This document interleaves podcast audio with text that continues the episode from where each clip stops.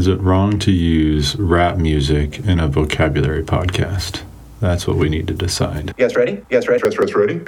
Yes, ready? If you think about the bottom of the hierarchy is antipathy or you annoy me, all right, that's kind of where we're starting from. We're all irritated and annoyed with each other. You might find other people make you really hostile or angry. So the move is from antipathy to apathy. That would actually be a step forward. Hello and welcome to Nick's Knack for Neologisms episode 50, where we define and discuss the most amazing words in the English language.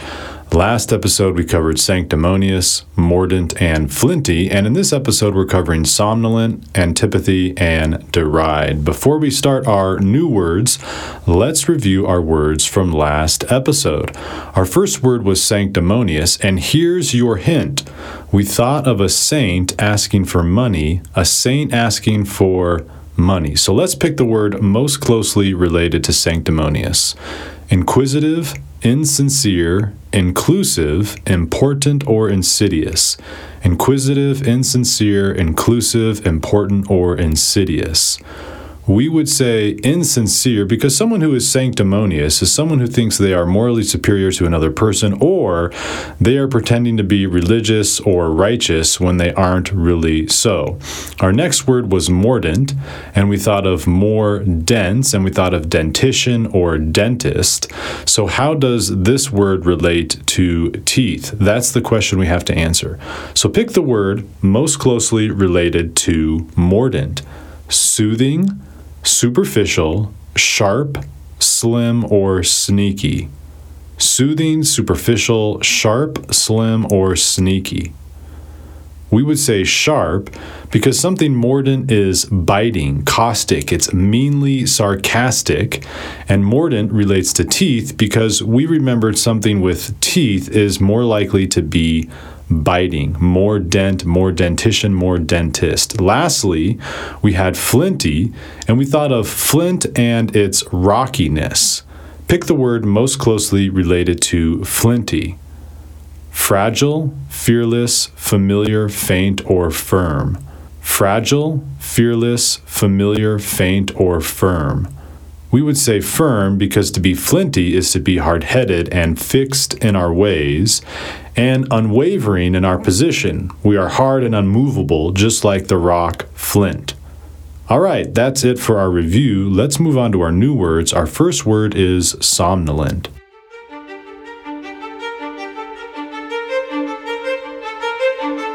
What got me started on that line of thinking was a somnolent morning in northern Thailand in 1965.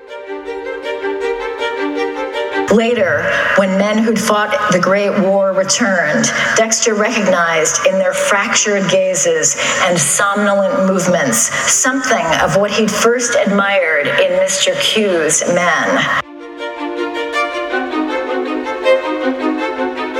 Opioids lead to decrease in breathing.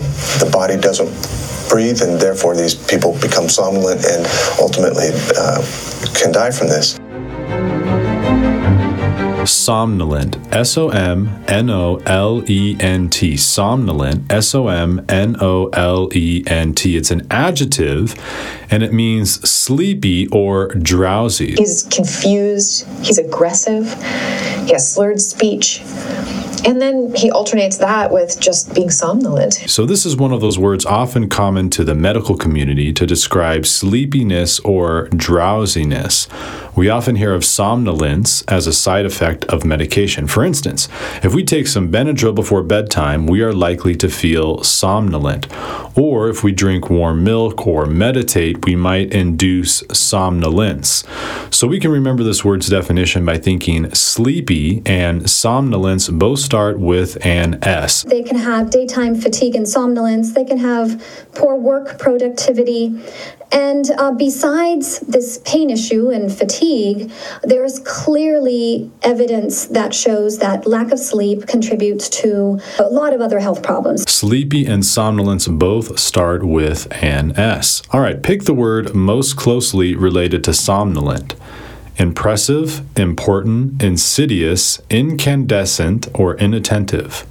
impressive, important, insidious, incandescent, or inattentive. We would say inattentive because if we're asleep or sleepy, we probably aren't paying attention. Here's a harder one. Pick the word most closely related to somnolent ignorant, bewildered, incompetent, awake, or cunning. Ignorant, bewildered, incompetent, awake, or cunning. This one's a bit of a stretch, but I'd say ignorant because someone who is sleepy or somnolent isn't in a state of mind ready to acquire knowledge or may have difficulty recalling what they know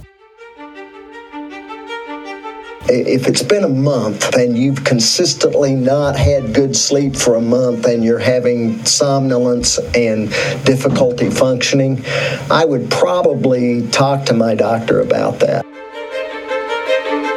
Little by little, he regained his senses. At first, for several minutes, he was floating in a sort of half somnolent reverie.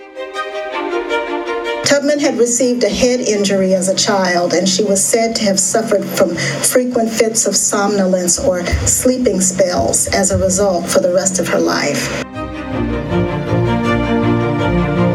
All right, that's the word somnolent, and it means sleepy. And we remembered sleepy and somnolent both start with an S. Let's move on to our next word, which is antipathy.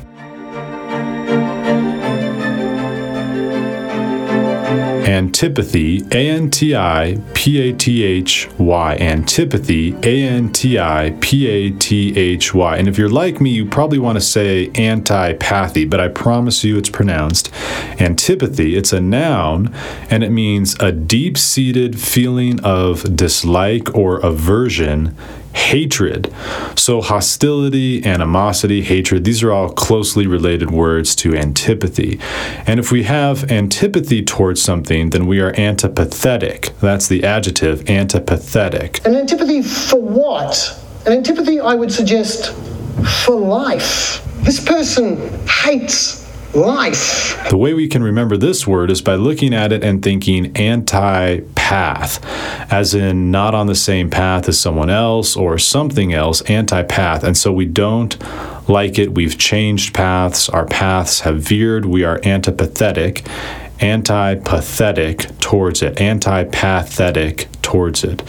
There is also the word root path and antipathy, and path relates to feeling, like the words empathy, empathy, or sympathy, sympathy, or apathy. So we can see how antipathy or anti feeling could easily mean hostility or hatred. Antipathy, anti-path. All right, pick the word most closely related to antipathy opposite, odd, obscene, obsolete, or omniscient. Opposite, odd, obscene, obsolete, or omniscient.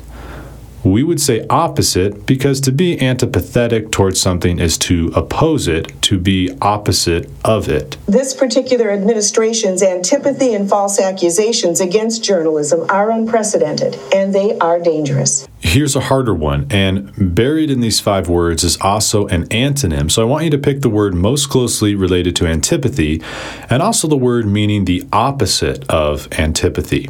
You ready? Here they are cumbersome, conflict, tenuous, married, unfair. So we want the synonym and the antonym cumbersome, conflict, tenuous, married, unfair. We would say conflict is most closely related to antipathy because those antipathetic to one another are often in conflict, and married was the antonym of antipathy because we know those who are antipathetic are hopefully not married because marriage suggests common values and love, and antipathy does not. There is in the heart of every sinner naturally antipathy toward the Word of God. But you can't come in there and create a big dam project that puts money in somebody's pocket and then you displace all the people in the village and all you do is create anger and antipathy towards the United States. And this in turn led to a constitutional antipathy and a deep seated societal prejudice against the army, which lasted throughout the 18th century. All right, that's the word antipathy, and it means a deep seated feeling of dislike. And we thought of anti path as our mnemonic, being on a different path than someone else and therefore not liking them. Let's move on to our last word, which is deride. It doesn't help when people deride cooking for being kind of throwback behavior in women because of course you've got to you've got to investigate why it's all right to denigrate any activity which has been traditionally associated with female behavior and they derided him. The word deride literally means nose. They nosed him. You know what it means? They looked down their noses at him. They scoffed him. They arrogantly dismissed him with scoffing and derision you have all these lobbyists who will deride solar, wind, geothermal, waste to energy as being not as economical and how horrible it is that they're getting these terrible tax subsidies while we are operating in a free market providing an economical source. The biggest of bull I ever heard.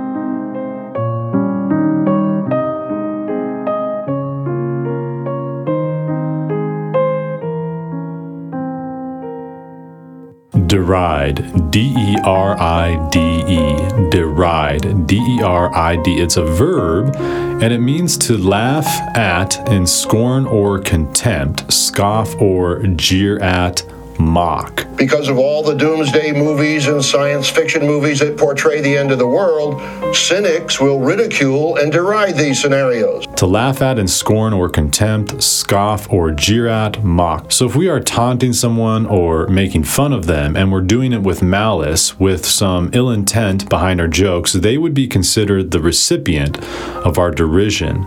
Derision is very mean spirited, and so I like to think of derision as a combination of mockery and malice. Here's a good example of derision.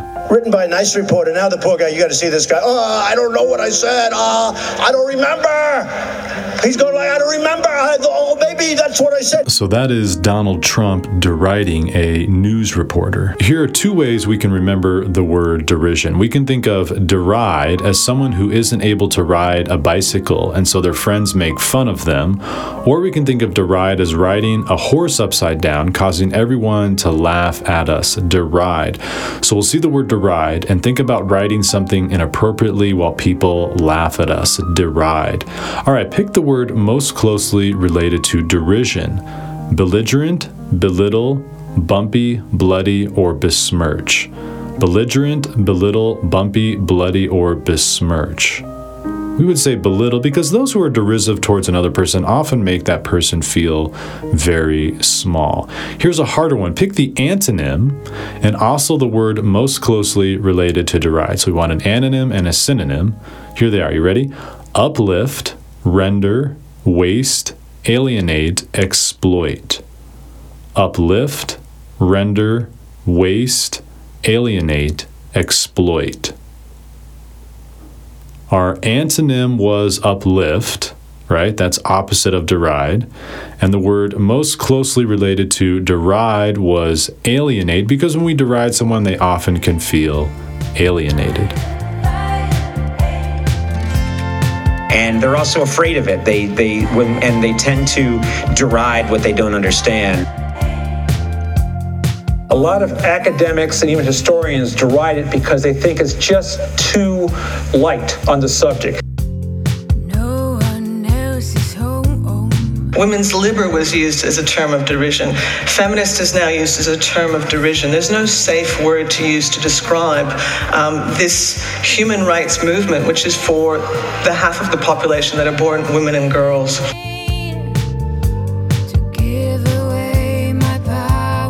All right, that's the word deride, and it means to maliciously mock someone. And we thought of writing things inappropriately while people laughed at us. Let's do a quick review of our three words. Our first word was somnolent, and we remembered it had a one word definition that started with an S. Do you remember its definition? Somnolent means sleepy. Then we had antipathy, and we thought of taking a different path, anti path. Antipathy, do you remember its definition? It means hatred or animosity or a profound dislike of something. And lastly, we had deride, and we thought about writing things inappropriately. Do you remember the definition of deride? It means maliciously mocking or laughing at someone. All right, that wraps it up for Nick's Knack for Neologisms episode 50. I hope you enjoyed the episode. I want to give a quick shout out to M Folks on iTunes for leaving me a review. This listener said, this podcast is incredibly fun, upbeat, and engaging, which is not how I thought I'd describe a vocabulary podcast, and yet here we are. Love it.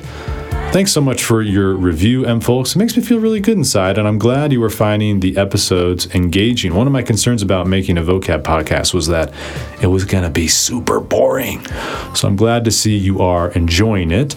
Now, ladies and gentlemen, if you listened to my last episode, you might remember my humble request.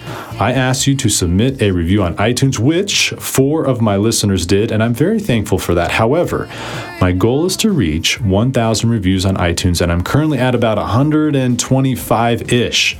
So if I only get four four reviews each episode, I'll have to do about 220 more episodes to reach my goal. And I'm not sure if I have that amount of dedication.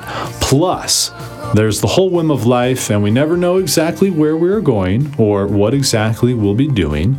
So, if you're still listening, which I think you are, I think you're probably still listening, please consider heading over to iTunes, leaving me a review. You could say something like, Hey, Nick, you're now one review closer to your goal, or you could say something like, My favorite word is chimerical, or you could say, Nick, how's your epistemology going these days? Love your podcast, or something along those lines. Or, you know what, maybe you're in maybe you're in a spirit of malice right now and you want to leave a derisive comment. All right, go ahead and, and do something a little more antipathetic. All right, thanks so much for your help, and I'll see you on episode 51. Bye bye.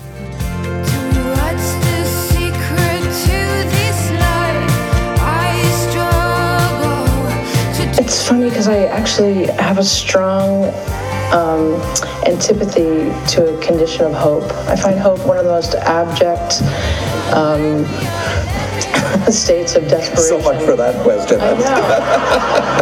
Tomorrow it will be better, or if I could just get somewhere else, it would be better. I actually find it very important to be right exactly where you are in the moment. Guess we're gonna start. Everything sounds normal to me. Get my get my burp out of the way. Always important to get your burp out of the way before you uh, plan on recording.